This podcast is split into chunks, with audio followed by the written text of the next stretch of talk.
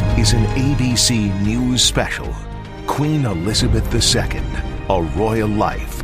I declare before you all that my whole life, whether it be long or short, shall be devoted to your service and to the service of our great imperial family. She's turned out to be probably beyond all measure the most effective constitutional monarch that the United Kingdom and the Commonwealth has ever had. You know, she's been monumentally effective by just being her steady self. Monarch, wife, mother, grandmother, those are hard to juggle normally. Put a crown on it, even harder. She set an incredible example to, to me, to others to follow. Her leadership, her duty, her sacrifice. You know, that example, if people took just a tiny bit of it away in their own lives, you know, I think the world would be a better place. From ABC News headquarters, here is correspondent Sherry Preston. Queen for more than half a century, Elizabeth II reigned over a rapidly changing country. The last days of a once vast empire, weathering scandals that would threaten the future of the monarchy. Through it all, Elizabeth ruled with a steady hand and a devotion to the British people. That affection was mutual. That's why Great Britain today is a nation in mourning. The Queen's oldest son, Charles, will of course become king in keeping with British law of succession. Prince William takes his father's place as first in line to the throne, and little Prince George is now second in line behind Prince William. Queen Elizabeth was the longest reigning monarch in British history, and as ABC's Terry Moran reports, one of the most beloved. She was simply to millions around the world the Queen. The most famous woman of her time, from her coronation in 1953 to the outpouring of affection on her Diamond Jubilee marking 60 years on the throne.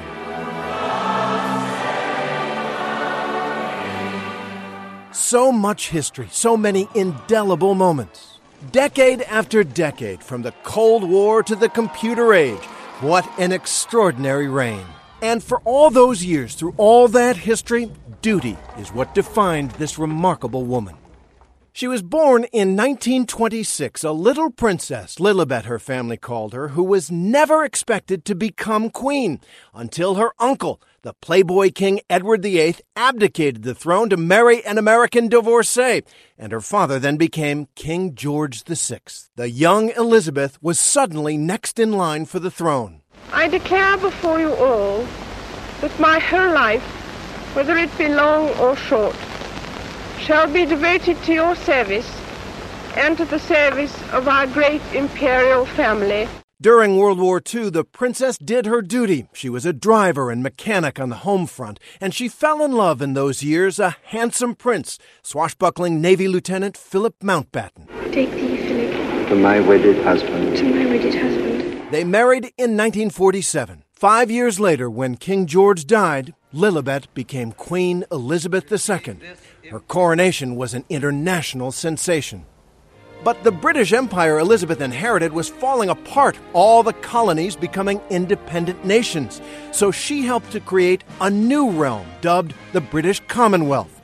When we were young, it was very easy to take our grandmother for granted. Um, you know, she was just a grandmother um, to us. But I've actually really learned to sort of understand and, and accept the, the, the huge deal that she is around the world. Elizabeth traveled the world more than 250 overseas trips, showing how the British monarch could change with the times and shape them, even as she raised four children, the most famous working mum in the world. She was a young woman in a man's world, um, carving her own way through life and through a job that she, like any of us, don't necessarily have all the preparations you, you'd like. The years brought their ups and downs. The wedding of Prince Charles and Diana seemed to be a highlight, and Elizabeth watched as her daughter in law captivated the world in the 1980s. But when that marriage collapsed so scandalously, many Britons began to doubt the relevancy of the monarchy itself. When Diana was killed in a car crash in Paris, Elizabeth stayed in Scotland with her family. As waves of grief rolled over Britain, the Queen was seen as unsympathetic, and public anger at the royal family reached a fever pitch. And then she returned and joined her people in mourning. What I say to you now, as your Queen and as a grandmother, I say from my heart. First, I want to pay tribute to Diana myself. She was an exceptional and gifted human being. As monarch, Elizabeth maintained tradition and yet moved just enough with the times. Good evening, Swan. Good evening, Your Majesty. Who can forget her appearance alongside 007 Daniel Craig at the London Olympics? It was a rare moment of public fun from a woman who prized dignity, but her family knew a different side. If you do ever have problems, you can share them with her and she will listen and she will try and help. Um, but otherwise, she sort of lets you get on with your own life and, and carve your own path. Perhaps one of Elizabeth's proudest moments Prince William's marriage to Kate Middleton in 2011, a wedding that united the British people and breathed fresh life into the monarchy. Two years later, the Queen would welcome the newest heir to the throne, Prince George, and later Princess Charlotte and Prince Louis. She's a remarkably energetic and dedicated guiding force for her family. And I'm so glad that my children are having the chance to get to know the Queen. In 2015, Elizabeth became the longest serving monarch in British history, passing her great grandmother, Queen Victoria.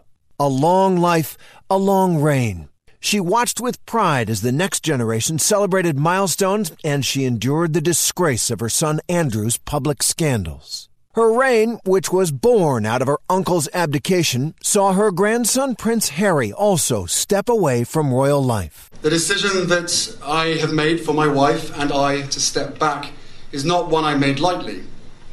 It was so many months of talks after so many years of challenges. And I know I haven't always gotten it right, but as far as this goes, there really was no other option. One biographer called her Elizabeth the Steadfast her strength guiding her people through the COVID 19 outbreak. We should take comfort that while we may have more still to endure, better days will return. We will be with our friends again. We will be with our families again. We will meet again. Elizabeth's deep sense of duty above all earning her a permanent place in the hearts of the British people. In 2021, she mourned her greatest loss, the rock of her own life, her husband, Prince Philip. Her closest confidant and adviser. Their marriage was an enduring partnership, a sentiment she shared on their 50th wedding anniversary. All too often, I fear Prince Philip has had to listen to me speaking. But he has quite simply been my strength and stay all these years. 73 years of marriage spent side by side, and at his funeral, the poignant images of the Queen, due to COVID protocols, seated alone. She will be remembered for a lifetime of unwavering service to her country. Perhaps Prince Charles put it best on the night of his mother's Diamond Jubilee. As a nation, this is our opportunity to thank you and my father for always being there for us, for inspiring us with your selfless duty and service and for making us proud to be British. The Queen is dead. Long live the King. ABC's Terry Moran reporting. Queen Elizabeth II ruled for more than 70 years through the death of Princess Diana, through COVID 19. It obviously was a very frightening um, experience to, to have COVID very badly. Michelle Tauber is senior royals editor for People magazine, and she is kind enough to join us now. Michelle, what will be the Queen's legacy? When we look at her legacy, we see that she truly did rise to the occasion. She met the moment and continued to do so throughout her reign. What that looked like, of course, was this, you know, the, the mantra that, that we often repeat the keeping calm and carrying on that she did from the beginning to the end.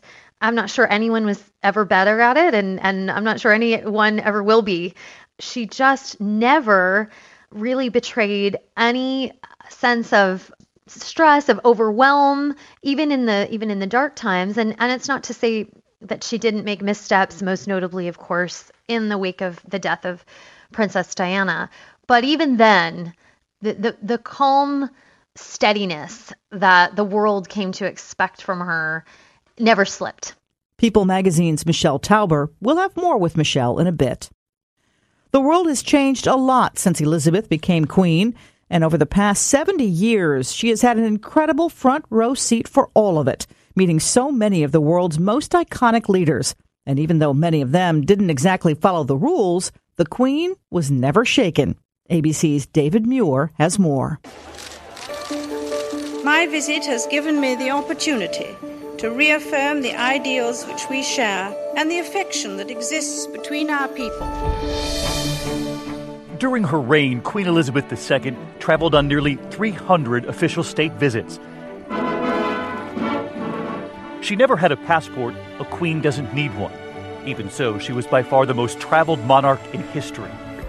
The first reigning monarch to visit Australia, China, Russia, post apartheid South Africa. After all, her reign began abroad on an official visit to Kenya as princess. There, she learned of her father's death and returned home a queen.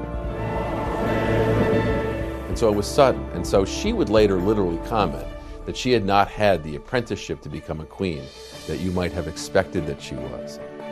That year, Stalin was still the leader of the Soviet Union. Harry Truman was president.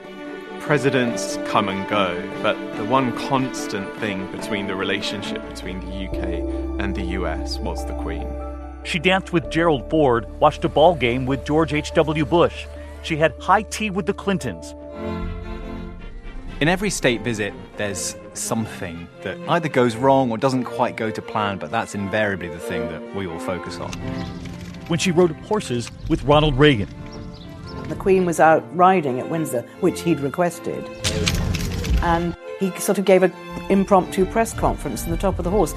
The Queen was so annoyed, she just trotted away. when George W. Bush welcomed her in 2007. You helped our nation celebrate its bicentennial in, 17, in 1976. He accidentally aged the Queen by 200 years. She gave me a look that only a mother could give a child. And in 2009, First Lady Michelle Obama put her arm around the Queen. It seems the President's wife has made at least one very influential friend. Keep in touch, it'll be nice, said the Queen. Now we've met. But as many pointed out, the Queen, it seems, was the first to put her arm around the First Lady's waist. You're not meant to touch the royal personage because otherwise the Queen would be getting touched all the time. So there is a rule don't touch the Queen. It happened again during President Trump's visit, a pat on the back during a state dinner.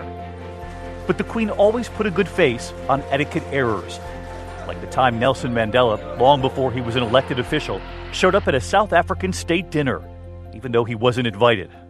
He was there with uh, his entourage, and the Queen said, Well, I think he should join us, don't you? And this is before he was President Mandela. They ended up, by many accounts, great friends. Nelson Mandela, it's been said, didn't call her Your Majesty, he called her Elizabeth.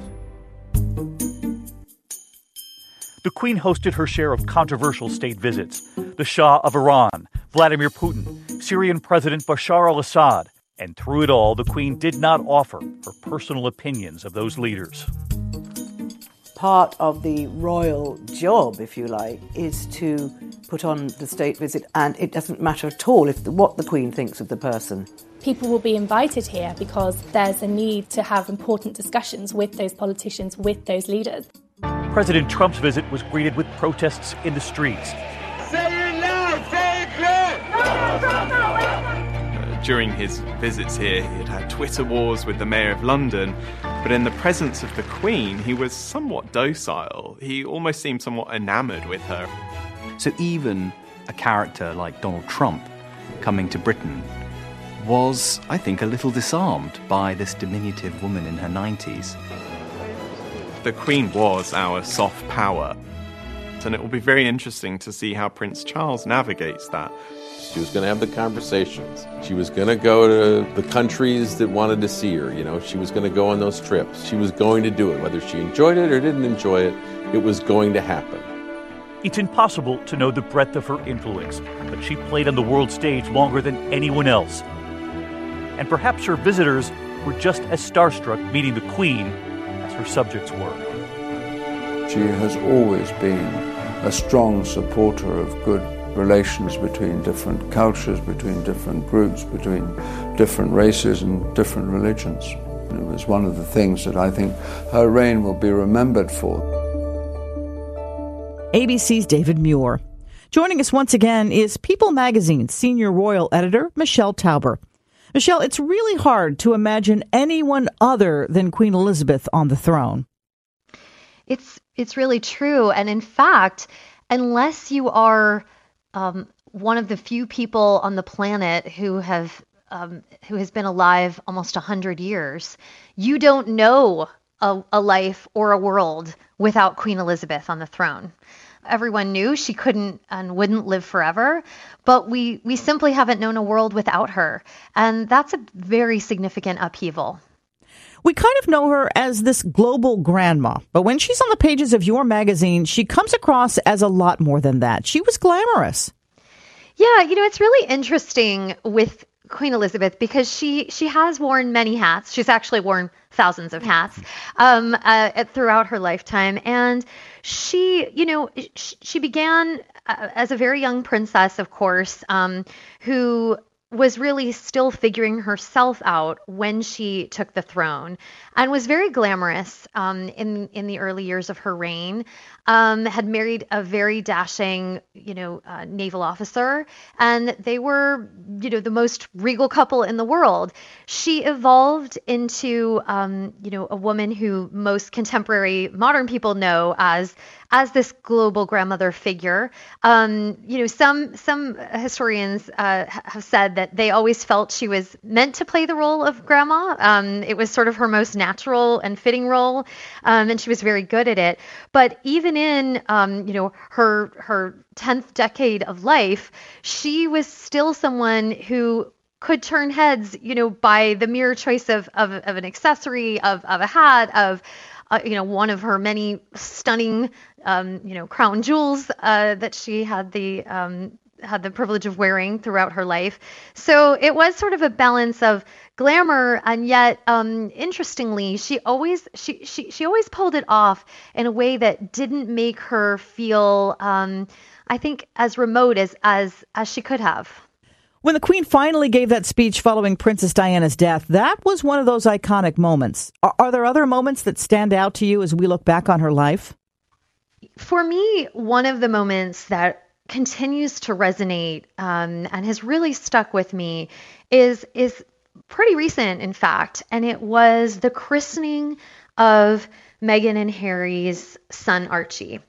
And I really thought it was the most remarkable um, moment in modern royal history.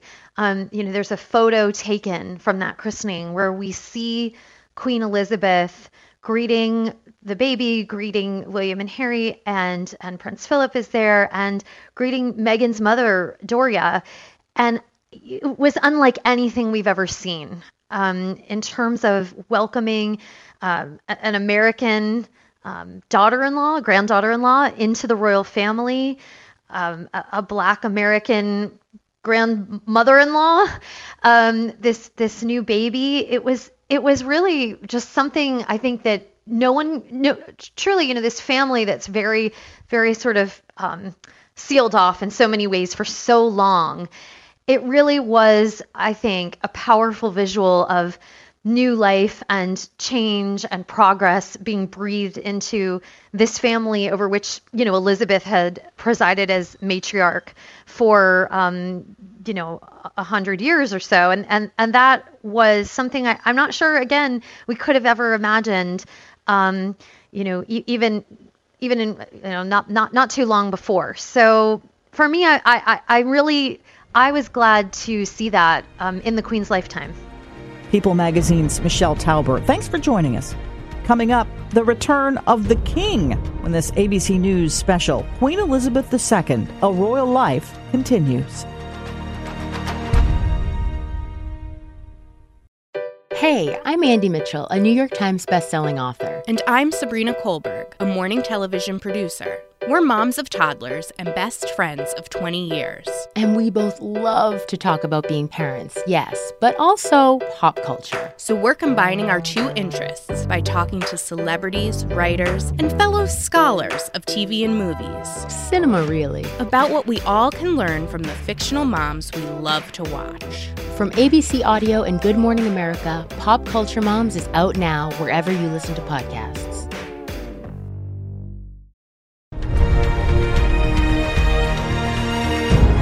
Listening to an ABC News special Queen Elizabeth II a royal life.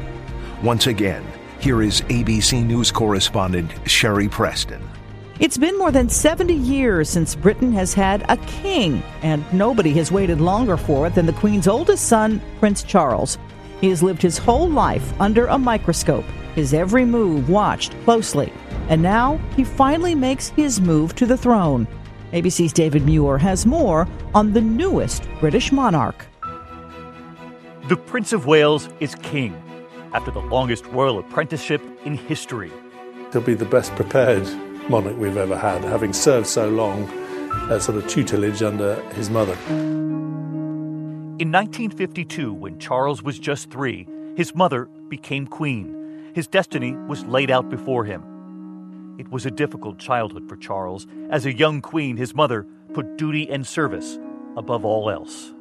One of the things he talks about is this memory of his mother coming to kiss him goodnight on the nursery floor, wearing the imperial state crown. His mother broke with tradition. Prince Charles was the first heir to the throne to be sent to school as opposed to being instructed by private tutors. He was sent away to the same school I gather that Prince Philip also attended, and he didn't have the easiest time of it at first. In his 30s, the prince told Barbara Walters he struggled with certain subjects. I think it's not too bad for people to know that the Prince of Wales can also fail in school and they give him a failing grade. Oh, yes. I failed my maths exam three times. I finally got it on the fourth attempt. Prince of Wales became his title in 1969, but at the time, many knew him as a Playboy prince. They tried to kind of create him as kind of a James Bond figure. He was referred to as action man, I think, in the 60s, as he like flew planes or did helicopters or rode in jeeps or whatever he was doing. In his early adulthood, he became a helicopter pilot, joined the Naval Air Squadron, and took command of a naval mine hunter. And there were a long line of lovely young ladies who appeared to be potential spouses for him who did not make the final cut. At 31, he proposed to his uncle's granddaughter, Amanda Knatchbull. She turned him down. He fell in love with Camilla Shand, but she married someone else while he was in the Navy. 30 seconds, I think. Finally, Lady Diana Spencer, the younger sister of a girl he had dated. All of a sudden, this teacher, who was so young and so fresh, had that beautiful smile and an ingratiating manner, suddenly we discovered that she was the apple of his eye, and before we knew it, they got engaged. I remember thinking what a very jolly and amusing and, and attractive 16 year old she was. And I mean, great fun Mm. and bouncy and full of life and everything. And um, um, I don't know what you thought of me. but- Pretty amazing. And I suppose in love. Of course. Whatever in love means. Yes.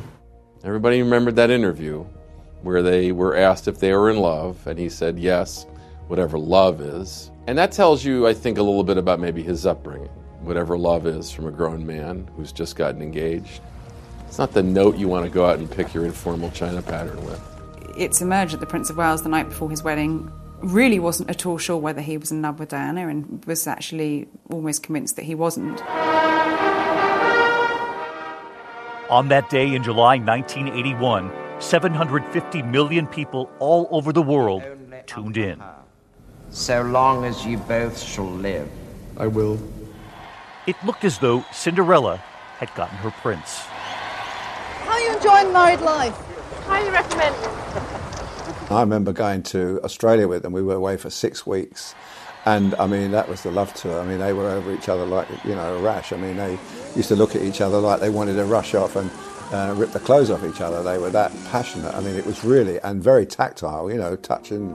A year later, an heir, and then a second son. They're in very good form indeed. They bring us both an immense uh, amount of happiness. In this, their first interview, 1985 in Kensington Palace, music by William and Harry, and the royal couple still acting like newlyweds. I suspect most husbands and wives find that uh, they often have arguments. But we don't. No, no, no. But occasionally we do, because I mean, No, don't. I, I'm, you know, I, I, I go on longer sometimes. Yes, but I'm faster. There we are. The thing that the British public will always be grateful for is the way she raised her sons. and the love and the affection and the touching and the caring that she imbued them with. They're never going to say whatever love is. They know what love is. But as we all know, the fairy tale faded, and within five years it was clear the marriage had crumbled. Later, dueling interviews revealing that Camilla was still in the picture.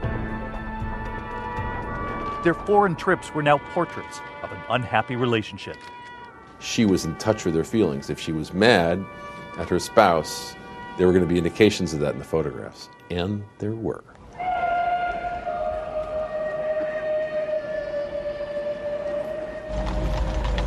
The funeral procession is on the south side of the park. With Diana's sudden and tragic death just a year after their divorce, Charles was a single parent of two shattered boys. They are coping extraordinarily well, but obviously the uh, Diana's loss and death has been uh, uh, an enormous uh, loss as far as they're concerned. As the years passed, Charles slowly introducing the other woman, Camilla, to the public. Uh, Yes, it might have been an affair that rocked the monarchy, but it's endured and resulted in an incredibly happy marriage. Through it all, Charles did hundreds of royal engagements every year, which increased with the Queen in her 90s. By 2016, attending 530 engagements at home and abroad in just one year. Duchess Kate on dating Prince William and meeting her future father in law. I was quite nervous about meeting uh, William's father, but um, but no, he's very very welcoming and you know very friendly. So yeah, I couldn't have it couldn't have gone easier really for me. As Charles now prepares to ascend the throne, what does he do with it? Will it be more striking to us when it's held by a man that we've seen grow up as opposed to Queen Elizabeth? What are the qualities that the British monarchy represents? That's the question that Charles is going to now have to answer. This man is an absolute gem, and we should put our hands together in this country We've got him because he is, to my mind, you know, he is the next king, no doubt about it. And people are saying, oh, yeah, but he won't make a great king. Wait and see. This grandfather, who has spent seven decades waiting in the wings, finally will wear the crown. ABC's David Muir. Through the decades, the Queen's reign has been consistent, and consistently at her side was her husband, Prince Philip. Married in 1947, they saw their fair share of triumph and tragedy. ABC's Amy Robach has more on their incredible love story that lasted more than 70 years. Queen Elizabeth's love life can be written in one line. She fell in love at age 13 with Prince Philip, royalty from Denmark and Greece, an 18 year old cadet in the British Royal Navy with the war coming on. They met several times during the war when she was still a teenager, and I think it's clear that she never had eyes for anyone else. I think they must have had real attraction. It must have just been bam. And over the course of the next few years, they, they exchanged letters, they wrote to each other regularly. Her family was slightly alarmed, but much more alarmed were the court, who thought, penniless Greek prince. Oh, no, thank you. Today is Victory in Europe Day. When the war was over, Elizabeth had her own battle to fight. Philip proposed and she accepted, but she hadn't consulted with her parents, the king and queen. They were unconvinced. Philip seemed too outspoken, rough, had lots of German relatives, and that was difficult right after the war. Her father asked her to wait to see if her feelings changed. It took about a year, but the queen was determined, the future queen. And she basically said to her father, Look, I'm 21 now. This is the man I love. I'm devoted to him. I want to marry him. She got her way and got her prince. Their wedding was close enough to wartime that she needed ration coupons to have her dress made. But no problem with the cake, nine feet high, four tiers, decorated with monograms and coats of arms in sugar. And Philip took his place, slightly to one side of the throne. Grandfather was, you know, had a very successful career in the, in the military or in the navy. He, um, he gave it all up to do his job and to be there to support the Queen. It must have been quite difficult for him being in the sort of shadows and, and being the support as extraordinary as it was to have a woman in that position in the 1950s, it was un- almost unheard of for a man to give up his career for a woman and walk two steps behind. As we saw in The Crown, Philip and Elizabeth, we imagine, had to resolve the peculiar nature of their relationship, particularly at a time when you would not assume a man would defer to a woman. But because she was the queen and he was not the king, she was his ruler in addition to being his spouse. Are you my wife or my queen? I'm both. I want to be married to my wife. There's a famous quote by Prince Philip where, when he met someone once at an engagement, this person said to him, Oh, my wife is much more clever and important than I am. And Prince Philip replied, Well, we have that problem in our household as well.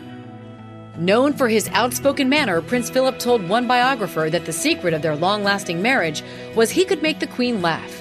He wore full uniform each year at the annual Trooping of the Color and apparently could set her giggling with just one look. Why do you love him? He makes me laugh. He makes me laugh. So if Prince Philip makes Queen Elizabeth laugh, rock on with your bad self.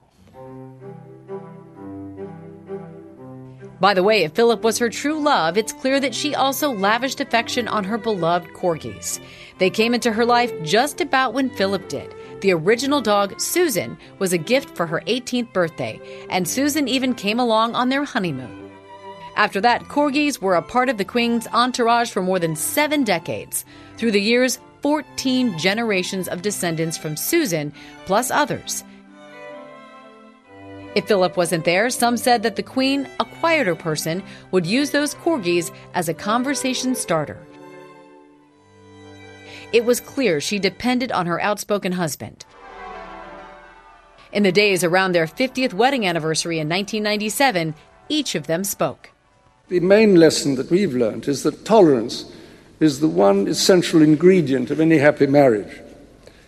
It may not be quite so important when things are going well, but it is absolutely vital when things get difficult. And uh, you can take it from me that the Queen has the quality of tolerance and abundance. He is someone who doesn't take easily to compliments, but he has quite simply been my strength and stay all these years. And I and his whole family, and this and many other countries, owe him a debt greater than he would ever claim or we shall ever know. Prince Philip stopped most public appearances in 2017 at the age of 96. He died just weeks short of his 100th birthday. They had been married for 73 years, in love for even longer. The Queen had never reigned without the Prince at her side. ABC's Amy Robach reporting. As a nation in the world mourns the loss of an icon, a family mourns the loss of a grandmother.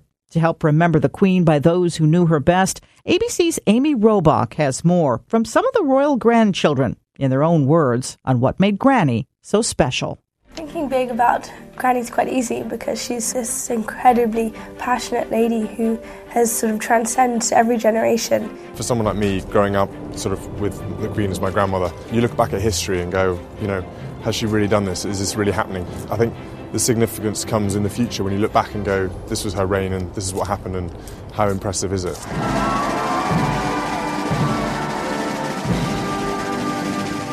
Despite all the pageantry and glitter, her grandchildren insist that behind palace walls, she was no different than any other grandmother. We look up to her like any granddaughter would to their grandmother, with a little bit of added something. William and Harry served in Britain's military. They had to look at their grandmother in another way. Because of my time in the service, the utmost of respect that, that I have not just for as for, as as a grandmother. You know, she was my boss for ten years, and I viewed her very much like that. But after his military service was over, grandson Harry made a promo video for his charity, the Invictus Games for Wounded Warriors. He got the Obamas to play along and Granny. Remember when you told us to bring it at the Invictus Games? Careful what you wish for. Boom. Prince Harry knew only one response could one up the White House. How did you approach your grandmother? I didn't want to have to ask the Queen because I didn't want to, you know, back her into a corner. But when I showed her the video and I told her, she was like, "Right, what do we need to do? Let's do, let's do this." Oh, really? Please. Boom. We've grown up all our lives going to Balmoral and Sandringham for Christmas, and it's the most incredibly special time for us because we have that time just with her and our family as, as just ourselves, not with the whole world watching. She set an incredible example to, to me, to others to follow. Her leadership, her duty, her sacrifice, her selflessness, her love of country, I think they really, really shine through. Her determination, her duty, but also her sense of fun and her love of life. I think that's some things that I'd really like to take with me um, going forward. She's taught me to always um, be true to yourself and to, um, to stand up and be strong. To her, duty and way she's brought up, it's very, very important. She puts her own personal feelings and her own personal thoughts to one side and goes, what's, the, what's for the greater good? What's for the, the country's good? And in some cases, what's for the world's good? That example, if people took just a tiny bit of it away in their own lives, you know, I think the world would be a better place. She was the longest serving monarch in British history and one of the most recognizable people on the planet. A loving wife, a mother, and a grandmother to her family. To the rest of us, she was simply the Queen. I'm Sherri Preston. You've been listening to a special presentation from ABC News.